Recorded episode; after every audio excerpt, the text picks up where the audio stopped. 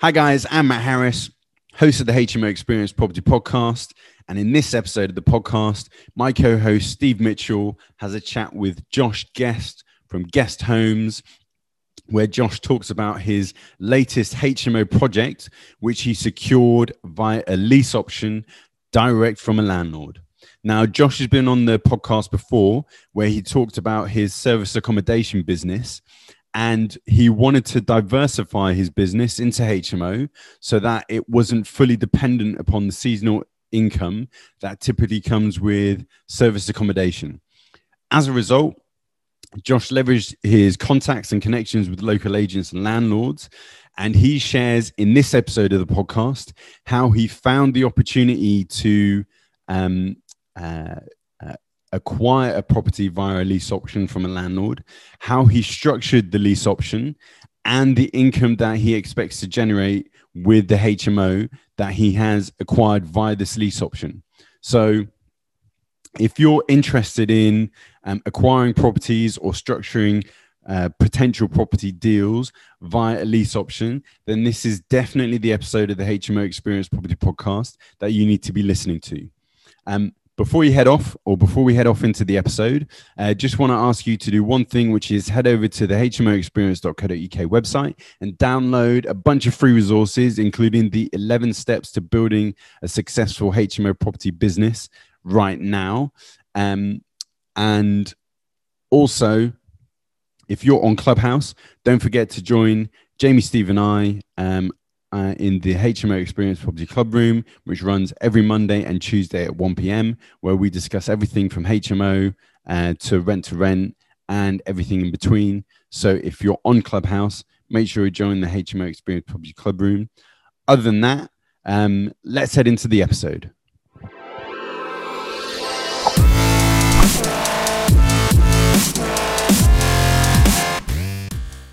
Hey everyone, welcome to another exciting edition of the HMO Experience Property Podcast. I'm joined again by Josh Guest. Say hi to everyone, Josh. Hi everyone. Good. Uh, everyone, this is Josh. Josh, everyone. So we're all good friends now. So um, if you're a follower of the podcast, um, you will have um, bumped into Josh on episode 57, uh, where Josh was telling us about his service accommodation business uh, and how he was uh, running uh, a business down in Brighton, but living over in the West Country, and and how the uh, ceiling fell in on his first service accommodation and how he dealt with that. So if you haven't checked out episode 57, go and hear Josh's story. It's amazing.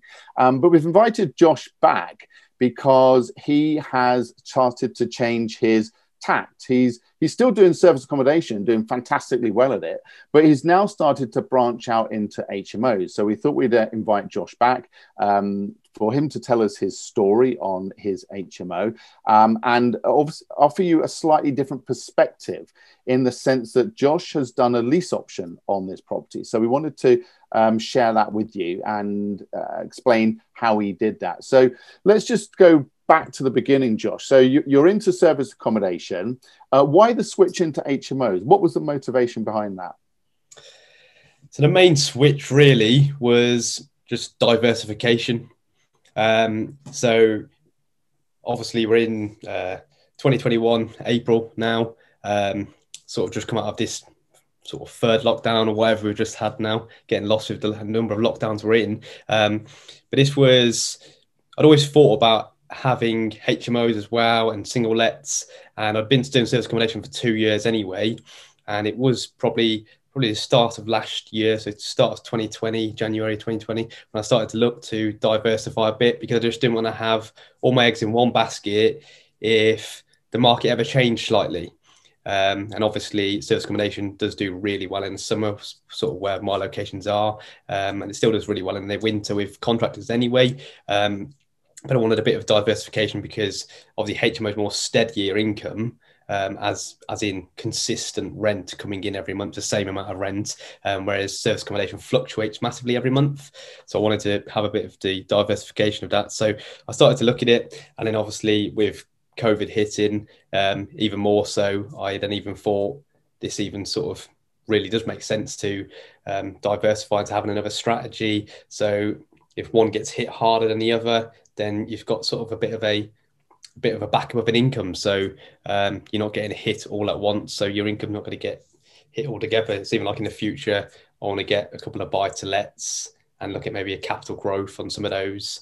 Um, so then you've got just range of income basically. Yeah, I mean, I think that's a really smart move. We, we've done the same in our business to look at uh, different uh, income streams and, and to be wholly reliant i think on one is is great when things are going well but when you sort of hit a bump in the road um, it certainly shows up uh, potential weaknesses in in the business plan. So so it's mainly for a diversification business um, a, di- a diversification of your income to protect your business. So how did you go about starting to look for hmo uh, opportunities? What were a couple of things that you did um, so to start off with, I went down like the rent to rent route. Um, so speaking to landlords, um, looking on um, trying to contact landlords, direct to vendors, um, sending out letters, um, just the usual stuff, and through landlords that I already know as know as well, speaking to them, seeing if there's any opportunities. Did some research on a few different areas um, to see which which areas I preferred. And one thing I knew from doing service accommodation, as you said, um, I live in the Midlands um, and I did service accommodation in Brighton. I knew I didn't want to do any sort of like rent to rent or own any properties further than like an hour away from where I lived. Um, so that was that was a one main criteria that I wanted to do for the HMOs this time. So I looked at that, then did some research on figures, spoke to some agents to see what they were renting the properties at, um, to get some sort of feedback and what sort of spec and level that the rooms need to be rented at. And then just started really looking for opportunities from there. Um, yeah, and just sort of carried on going forward. Um, so I was spe- speaking to to find this particular deal was just through a landlord that actually have rent to sales accommodation off already. I knew he had some HMOs um, and I knew he wanted to get rid of some. So I basically approached him and said to him, "Is well, basically, I don't have the money to buy it, but would maybe a rent to rent be an option?" Um, he said he wanted to sell it, and then I thought, "Oh, this could actually work as maybe a purchase lease option." So I want to rent it. Um, it does need some work doing to it, but I ideally do want to buy it as well. So then I offered him a five year lease option, which worked well for both parties because this is like half a million pounds property.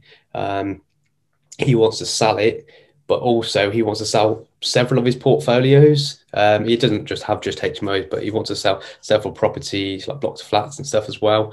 Um, but his accountant also said, don't sell it all at once because he's going to get hit with a massive capital gains bill. So this was a really good option for him and a good option for me um, because he wants to sell it. So I'm definitely going to buy it in five years. Um, and he's also he sold it. I, we, we've done a bit of refurb on it. I get to make some money over the next five years, which will hopefully nearly buy the property in five years' time. Perfect. Sounds like a, a good plan. So, so let's just sort of uh, track back a bit. So, initially, you were looking for for rent to rent, and uh, for, for those people um, have um, uh, the channel that they will know what rent to rent is. For, for those people that are new, rent to rent is simply whereby you're approaching a landlord or you're approaching um, a agent and effectively what you're doing is renting that property and then managing that property going forward and, and putting uh, customers into the property you take the uh, rental income and then you pay a rent back to the landlord and or agent. So it, it's you kind of a middleman uh, in in essence. So you were looking for rent to rent opportunities, and um, I think it was really smart uh, where you went to your existing uh, landlords. Um, how receptive were they to you um, uh, with regards to this sort of business model? Were they um, not understanding it? Was it confusing for them? Were they quite innovative and got it straight away? How, how did that plan out? Yeah, so he obviously because obviously I'd already done rent to service accommodation with him. He sort of knew what it was um, because it's a similar sort of strategy. Um, and then he also said, "Oh, I've actually got about ten letters on my desk at home with people like you asking this sort of thing." But he said, "I've never bothered of interested in them because I've never been in this situation until now where I actually do want to get rid of the property, so I've never entertained them." Um, and also I don't know any of them. Um, I don't know any of these people, so I haven't entertained it in that in that way as well. Um, he said, so I do sort of know what it is. Um, so he wanted his solicitor just to check over the contracts and all that sort of stuff. Um, once he did, then he was happy. He was happy with it really uh, to get to go ahead because he knew he knew exactly what it was. Like I say, he's, he's, had all these letters all on his desk already. The only reason why he never went with those because they didn't have any relationship built with him. Um, yeah. I'd had like a two year relationship built with him. Um, he trusted me. and He was looking for the properties and all that sort of stuff. So it just it, it was just like the right moment and the right time, really. Yeah, I, and I think that's a really crucial point. I mean, we uh, in the very early days we were sending out lots of letters and getting no response, and um, lo and behold, um, after uh, about five years, I actually got an email and a text from a landlord saying, oh, "I've got this letter." Um, and uh, are, are, you interested in taking this property on? And so I called him up, and I said, uh, just incidentally, so what what was the um, what was the date of the letter? And he said it was uh, October 2016. So these these letters do sit on uh, people's desks, and and as and when uh, it comes uh, to uh, a need uh, or a need arises, let's say, then then people do reach out. So so having that relationship with the landlord uh, was of, of paramount importance in in this instance. What about the other letters that you sent out? Did you um, get any response from that, or or, or was it kind of a, a no deal? Um, yeah, most of it. Um, I, had a few other opportunities come up. Um, we just weren't really the right sort of deals or just didn't work for the landlords. Um, so didn't really get too far with that. Um, and I probably didn't push it enough in the end because as me and yourself have spoken about before, Steve, you needed like a good sequence of letters going out um, to the landlords. Um, and I didn't really sort of fully finish off the process of the letters in the end uh, because this sort of opportunity came up fairly early on.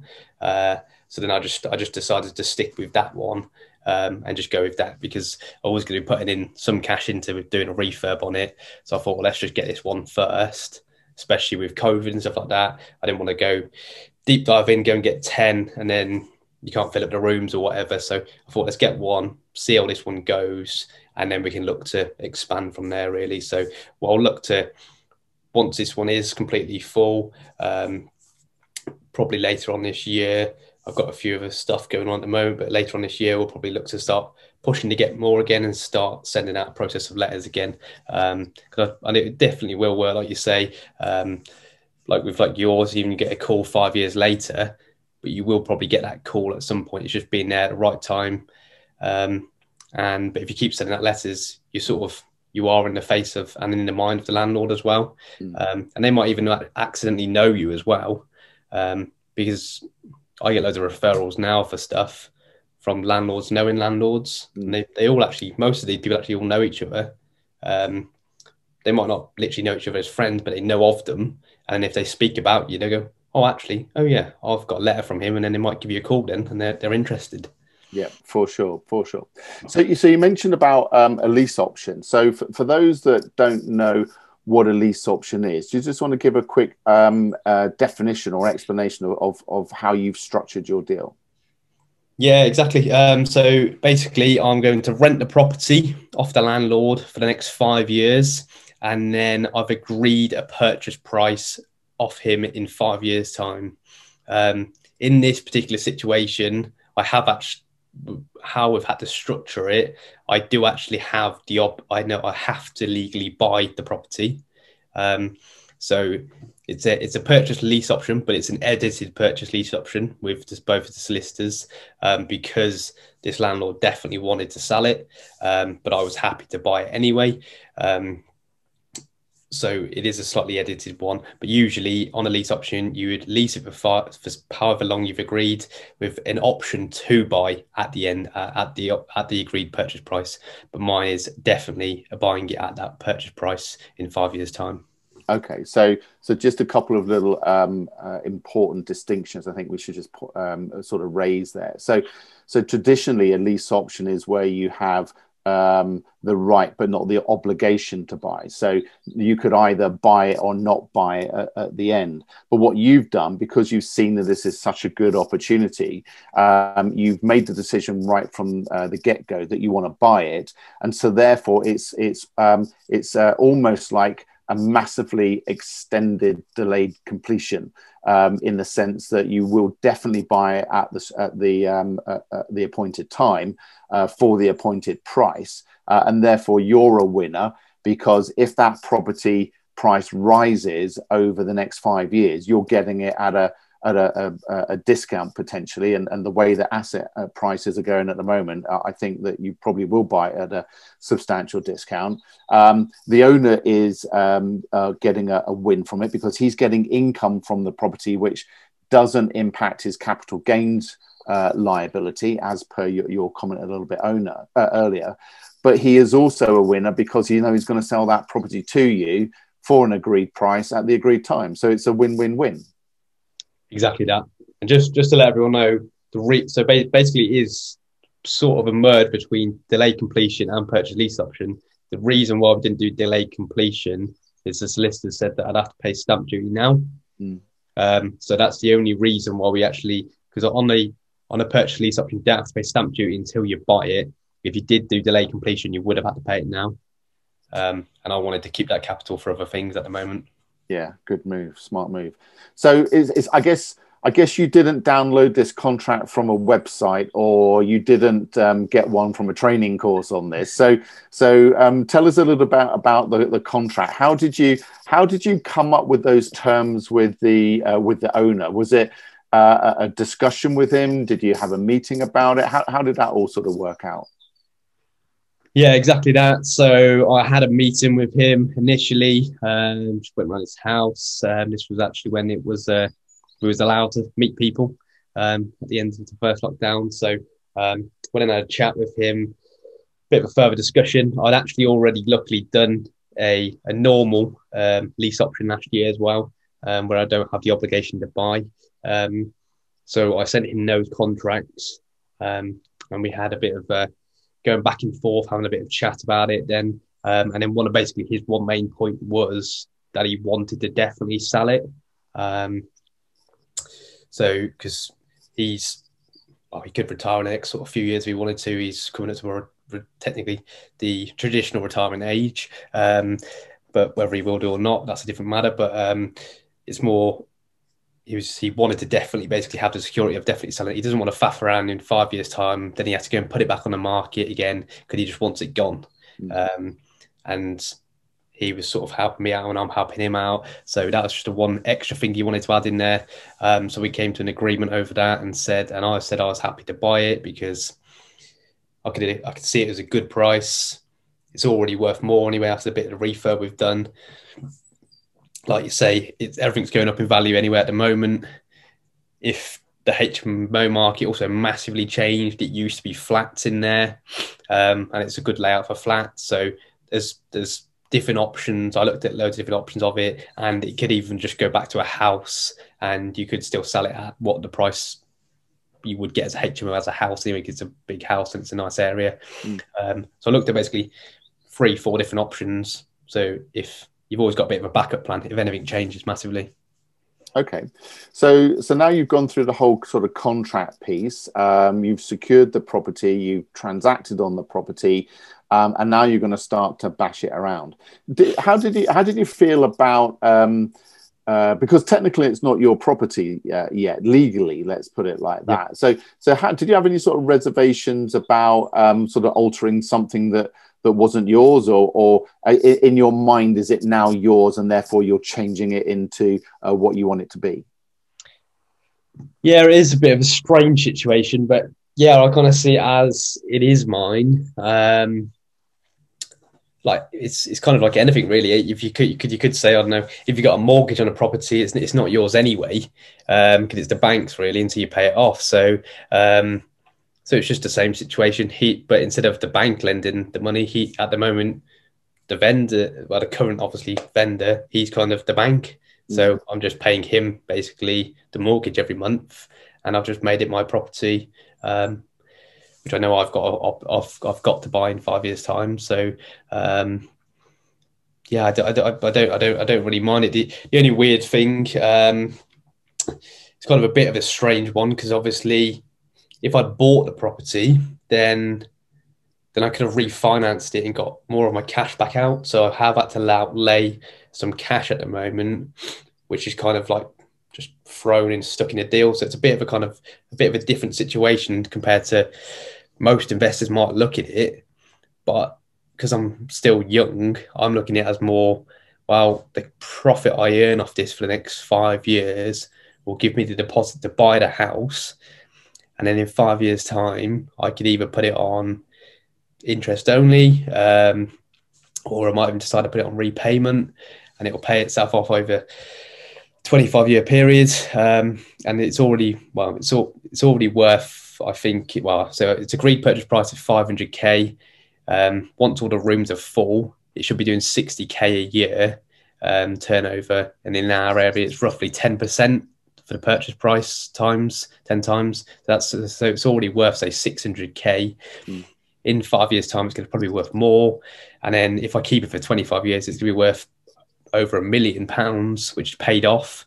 Um, and I'll still only be sort of I don't know early 50s, and that's only that's only on one one property deal. Um, and it's already you're already you're well into a million quid of a property paid off. So the more I was looking at it more of a of a long term project, not just short term, get your money in and out now. It's more of a long term one. Yeah, and and as as you say, I mean, I looked at a report the other day saying that asset or house prices um, had uh, increased um, seven um, percent since the beginning of the year. So um, you're not getting um, you're not getting that in the bank. So your your money is, I think, definitely working harder um, out of the bank than, than in the bank. So cool. So um, so now we've got control of the property, um, and we're going to do some stuff to it. So, so take us through the um, sort of process that you went through uh, in terms of turning it from what it was into what you now have. Yeah. So, um, first of all, I just went in there and obviously seen exactly what needed doing. I already know some good sort of like plumbers, electricians. Um, didn't really know an actual builder because this is the first sort of more of a heavier refurb I've done. Um, so I didn't know a builder, but I knew some builders, so I got some few quotes off people. Because um, the main thing all we needed to do was new carpets, paintwork, new furniture throughout the property. Um, and then just a minor few other bits of TLCs, um, and then and then the bathrooms did need changing. Well, two two of the bathrooms needed changing out of four, um, and then a few uh, changes in the other couple of bathrooms, just a few additional bits and bobs. Um, so I just got some quotes of some people uh, and had to obviously design exactly how I wanted it. So decided to go for a furniture pack company as well um, because I thought that was easier. So with the SAs, sometimes we build flat pack and all that sort of stuff, but this is with a 10 bed HMO. Um, this is obviously an additional business to what I've already got. So I kind of didn't want to mess around with doing all that sort of stuff myself. I just wanted to get somebody to drop it all off and everything be time efficient. Um, so I probably actually overspent probably on the project as well slightly. It was obviously my first refurb, so probably the builder I probably overspent with him a little bit, um, and probably just overspent on time as well a little bit for uh, for the painters. So luckily i actually had a few friends which have been on furlough so they actually painted the property up which would which obviously still significantly cheaper than painters. Um, but also um, I, they probably went over i went over budget by them for a few weeks as well. Um, but I, my sort of main focus was still on the service accommodation business because this is an additional extra. So I didn't mind still again overpaying a little bit because I didn't have the time to keep going there. So I knew I trusted all these people. Uh, it was good plumber. Um, these guys were really good that was working for me, and they were technically saving me time on then on project managing it. So that was then helping me make more money in my service accommodation business. So in kind of it kind of evens it out really on what it on what the extra overspend was. So, did you have any sort of challenges with the trades? Were they sort of turning up on time? Was were your mates uh, demanding payment in beer and pizza? How how did that kind of all pan out for you? The the whole re- the trades relationships. Yeah, so a few of them are really, really, really good, uh, really on time, um, and just got the job done exactly. Uh, like I say, probably the only one was maybe the builder, which uh, didn't always come on time, but he was trying to juggle it around other work he was also doing. Um, so maybe that was probably the only slight hiccup, and probably from my end as well, probably to be a bit more clearer with him on exactly what we needed doing. Um, and maybe got him to be a bit clearer on exactly what he was going to do. Because then a few extras did come in in place in the end, um, and then that cost extra money. Mm. Um, and just actually, so yeah, while I think about it, there's a few um, extras that I never actually thought about as well. Um, so the boiler worked, and well, the boiler had actually got um, been passed, but the hot water wasn't working very well. So that got fixed, but then we had to have a full flush done.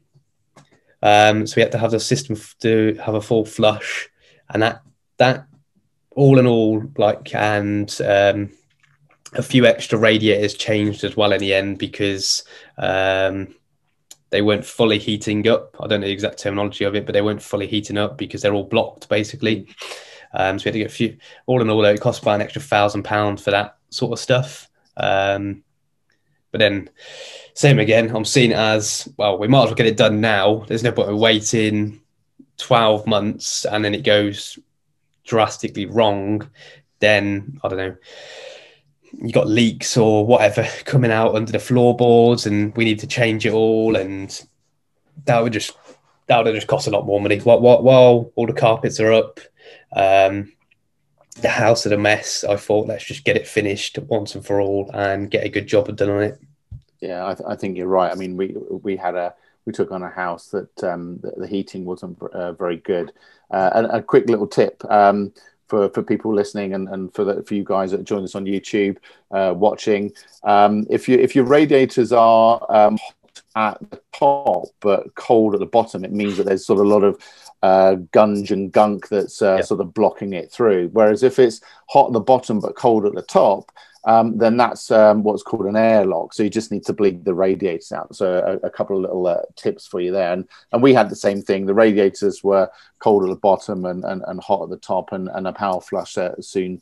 Uh, soon sorts that. What it also does is highlights the, the weak welds and shows you where all the leaks are. So um, the, the fact that you got that done whilst the, hate, the house is uh, in a state of disrepair is, is probably a, a very smart move. So so the house is all sorted now, uh, and it's looking uh, amazing. Um, how, how, did you get on with um, filling uh, the, the, the property? Was there a lot of demand in your area for uh, for good accommodation? Yeah, so so we've had the property for um, since finishing refurb. It's uh, coming up nearly two months now. Um, the end of this month, and my target. So we haven't fully finished, fully um, it's not fully rented out at the moment. Um, so we've managed to let six rooms so far out of 10. My idea was to get to six by last month and try and fill it up by the end of this month. Um, I'd probably say it's probably going to be maybe the end of next month now, the time it gets full.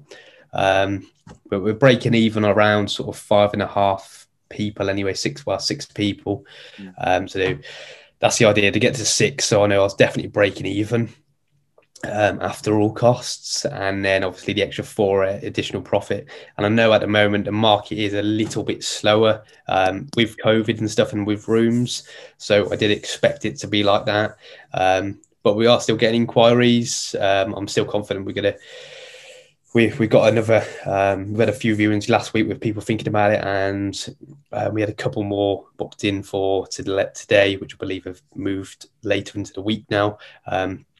But one of them seems pretty positive. So I think by the end of next month we should be uh, thereabouts full, um, which which will be great then. Perfect. So let's just compare um, the, the, the, work that you've done on this HMO to maybe setting up a, a, a one of your service accommodation units because we were just ta- uh, chatting um, before we, uh, we came on air um, that you've also taken on some additional service accommodation and, and holiday unit, So that's that's all uh, cool.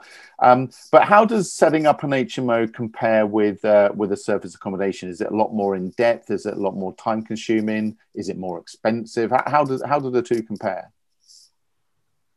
Yeah, so that's a really good question. So technically, it's probably more legis. So if we look at it as so that obviously I did a full refurb on it. There's a a lot, lot more time compared to just a rent to rent or rent to service accommodation. Um, say for a rent to service accommodation, I can make sure they get set up within a day, picking up keys or the same day, because we'll pre-build the furniture um, at our offices, and then as soon as we pick up keys, I make sure we've got a team in place to get that furniture all dropped off and straight into the property. Um, so if you look at it in that perspective, um, as soon as I get those keys for rent to service accommodation, it is online literally within 24 hours. Uh, we'll take photos on our mobile phones. I'll have the photographer book for the next day. We'd have even the internet pre-ordered two weeks before, so it's going to be going in on the day we get keys. Um, we literally have a really uh, streamlined process for that. Um, but if you're looking at it as a perspective of just comparing HMO process to service accommodation, um, probably say the HMO process. Um, obviously, you got more legislation and stuff like that. Um, all your documents, you need to make sure uh, you got like a notice board in the hallway. Put all those documents on there. Obviously, then uh, you got to advertise the room, spare room, or if you go through agents and Rightmove, etc. Um, but that's the same as listing an Airbnb as well. Um, and then obviously got to go and actually show the tenants around. So that takes a bit of extra time initially, and then do all the paperwork with them there's a lot more paperwork than I ever thought of as well. the amount of paperwork you have to give these poor tenants um, with all of your right to rent uh, checks and all that sort of gas certificates and everything like that. But I've got a good process of that as well now. So we've got all the documents and they're ready to go straight to the tenants, make sure they sign it all. Then we pre- uh, scan it all in. So we've got it all documented. Um, and I use something called uh, advanced rents as well to uh, to put insurance on all the tenants and do all the referencing. Um, so that's not that's not too bad, uh, but it definitely takes a bit more time. But then once the tenant's in there, then there's obviously it is very very um, time time consuming. Really, there's not well, sorry, not it's not very time consuming. Um, there's very little time spent on it. We go around check it once a week to do a weekly inspection. Um, obviously, they need to do regular inspections with the rooms, but sort of weekly inspections just on uh, communal areas. Um, we've had a few snagging issues that have obviously been picked up by the tenants that have been in there. So sort that sort of stuff out, but I've got handyman to sort out anyway. So that's not really that time consuming. Um, and I'd probably say the main thing is obviously I come from a service accommodation perspective. If a tenant for us or customer for us calls us up and says there's an issue, it kind of needs sorting just like that. Like they expect that if they're coming on holiday, they forget they're actually living in a house or an apartment, and if the boiler packs up, they think you're gonna do like a magic trick and just get it fixed within 10 minutes. They forget that it's a boiler and we need to call an engineer, and engineers aren't available 24 7, or they might not get there for a few hours we could obviously try and do a solution for it, but it doesn't just happen straight away. Whereas um, people obviously in a HMO, they still want it fixed quickly. And obviously we want to fix it quickly for them as well, because we want them to be happy tenants and obviously stay with us for a long time. So we're not going to make them wait. But 24, 48 hours, they're not going to be too bothered about it. Or as long as you are action in it and they can clearly see your action in it, um, then, they're, then they're happy with it. They're not chasing you 24 7 on it. Mm. No, yeah, a, good point. I think a lot of people um, look at service accommodation and don't realise um, all the all the work that goes in the background. Service accommodation to me is a bit like a, it's, it's like a swan. It sort of like gracefully glides across the uh, across the lake, but underneath its legs are going like billio. Um, to make sure that everything is is perfect for the for the arrivals. With the HMLC, uh, you want everything perfect as well as, as you say. Um, and, and, certainly, when the, the, way that we've built our business is certainly on quality of product, quality of service, and, and leverage technology. to reduce the, the, the cost to serve um, the, the combination of those three will mean that your customers will stay with you for um, well initially for us it was 11 months was our average sense it's now over 18 months. So you don't have to constantly find those customers. And, it, and it's it's a lot more cost effective to keep a customer than it is to constantly go and find customers. So yep. so we're going to start to uh, bring it to um, uh, an end josh. So first of all thank you very much for sharing your uh, experiences of your your first uh, HMO. Um, I think that, that the way that you've done it is is amazing, and I think that there is certainly a lot more opportunity as we go forward where landlords want to sell property um, and and lease options are, are, definitely a way for them to avoid uh, the the dreaded capital gain and a great way for us to secure a great price on a on an asset that's uh, uh, that's going up in uh, up in value and um, in terms of how you've sort of uh, approached it and uh, got the customers in, managed the refurb. Certainly, your experiences with uh, service accommodation will help, but doesn't necessarily have to uh, um, have previous experience. We know lots of people. If you followed the podcast, you would have heard lots of other people. Uh, I think we interviewed Richard Stretton, who's uh, now on his third HMO. Um, from starting from a, a, standing start. So it is definitely possible. Um, but I think what you've done, Josh, is showed us a different way of being able to acquire the property, which is uh, super interesting and uh, and and gives you a great asset for the future. Yeah.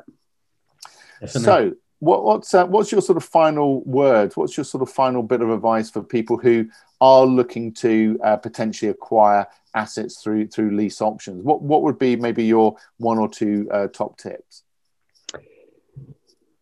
So make sure you definitely have a good discussion with whoever you're going to do it, and they know literally the ins and outs of it as well. So don't sort of uh, from yourself, don't go in blindfolded and don't blindfold the vendor. Just actually have a proper one-to-one discussion. Second thing, if it does need, um, well, it's going to need some sort of refurb. I doubt you're ever going to walk into a HMO and it's all going to be perfectly ready to go. Um, otherwise, they wouldn't be doing a lease option review anyway. Um, so make sure you do really, really work out those figures on the refurb and try and look at the whole property um, inside and outside um, and get costs on the furniture. Um, so you definitely know your figures and do a real good research on the area and speak to letting agents, landlords um, who, who already have HMOs. It's crazy in property how many people are happy just to have a chat to you and they might even have a HMO next door to you. They'll still have a chat to you. Um, I've done exactly the same with this property. I had a chat to a landlord, which I know really well, and he's got a HMO six doors down, but he's happy to have a chat to me and tell me anything. Um, and then the final point I'd probably say is um, speak to uh, just just also actually really know what you're doing with HMO. So speak to obviously I've got a lot of advice off you, Steve. Um, probably get if it's even even if it's not getting a mentor or anything like that, but just get advice off somebody that has been in the industry and listen to podcasts and read books and make sure you know what you are doing. Um, because this is a 10 bed HMO, it's quite a big project for my first project. Um, but if I hadn't I've done service accommodation already and I hadn't speak, spoke to you, Steve, and obviously got the advice off yourself, um, that I probably wouldn't have gone for something as big for my first deal because a lot could go wrong if you didn't have if you didn't know what you're doing. So just make sure you really get yourself educated in some way. That doesn't necessarily mean doing courses or anything like that, um, but get yourself educated in some way. This podcast is a brilliant thing that obviously you're giving out for free to the community. Um, and if people listen to this, I don't know how many episodes you've got on here now, but I'm sure you've got lots of information. I've listened to some, several myself. Um, so this is a brilliant way for people just to learn and know exactly what they're doing then. So they at least probably have 80% knowledge of going into it. Like I say, my probably one learning thing was maybe overspending and not dealing with the some of the trades in the correct way. Um, but that's sort of one part which you probably learn yourself um, for your next deal. Um, but everything else, um, like all the legislation and having the systems in process, um, you can definitely learn from someone else that's done it. And it is really worth paying for it. To be honest, if you if you do need to pay for it, um, it's worth paying for it. It will save you so much time. and It'll actually save you so much money in the future and save you ma- making any serious mistakes. And especially in HMO, there's a lot of legislation in there. You don't want to get on the wrong side of that because it's not just what it will cost you.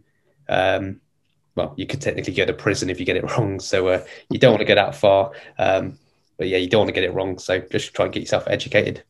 Yeah, you'd have to go. You have to go like way off of left field to, to go to prison. But yeah, but uh, but yeah, sage words, sage words. Just great. Well, look, we're gonna we're gonna wrap it up there. Um, for those of you that are uh, watching this on YouTube, you'll see that Josh is looking uh, super slick with his super haircut. I'm looking a little bit, Wah! so I'm going to go off and, and, get my haircut as well. And um, check us out on YouTube and uh, the, the HMO um, Experience Property podcast. Um, check us out on uh, Facebook.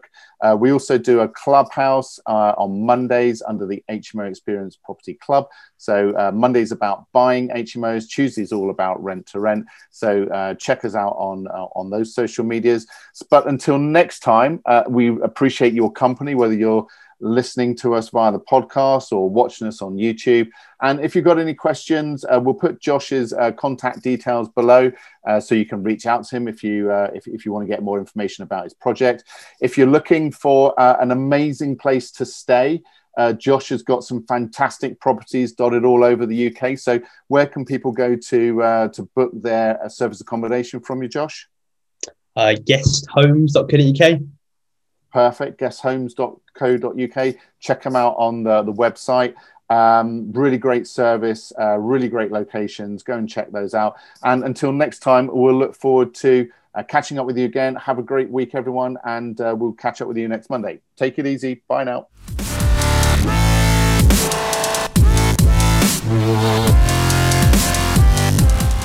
Hi, guys. Thanks for listening to this episode of the HMO Experience Property Podcast. Before you head off, I'd like to ask you to do three things. The first thing is make sure you hit that subscribe button on whatever podcast platform you're listening to so that you receive weekly notifications, not just when new episodes of the HMO Experience Property podcast drop, but also when bonus features such as the HMO Diaries recorded live on our Facebook page every Monday at 5 p.m. Uh, and also Five Minute Fridays, which is a new bite-sized feature of previous episodes of the HMO Experience Property Podcast to give you a little recap, which you can listen to on the go. So make sure you hit that subscribe button. The second thing is, if you're on Clubhouse, make sure you join us Mondays at 1 p.m. in the HMO Experience Property Club Room, hosted by Jamie, Steve, and I, where we answer all your questions around HMO property investing, rent to rent, and general trends in the property market. And the last thing is head over to the hmoexperience.co.uk website and download a bunch of free resources, including the 11 steps to starting and scaling your own successful HMO property business. And you can sign up to um, the um, uh, the Handy HMO Guide, which is our weekly newsletter, drops directly into your email inbox every Monday. That's it for now, guys. See you next week.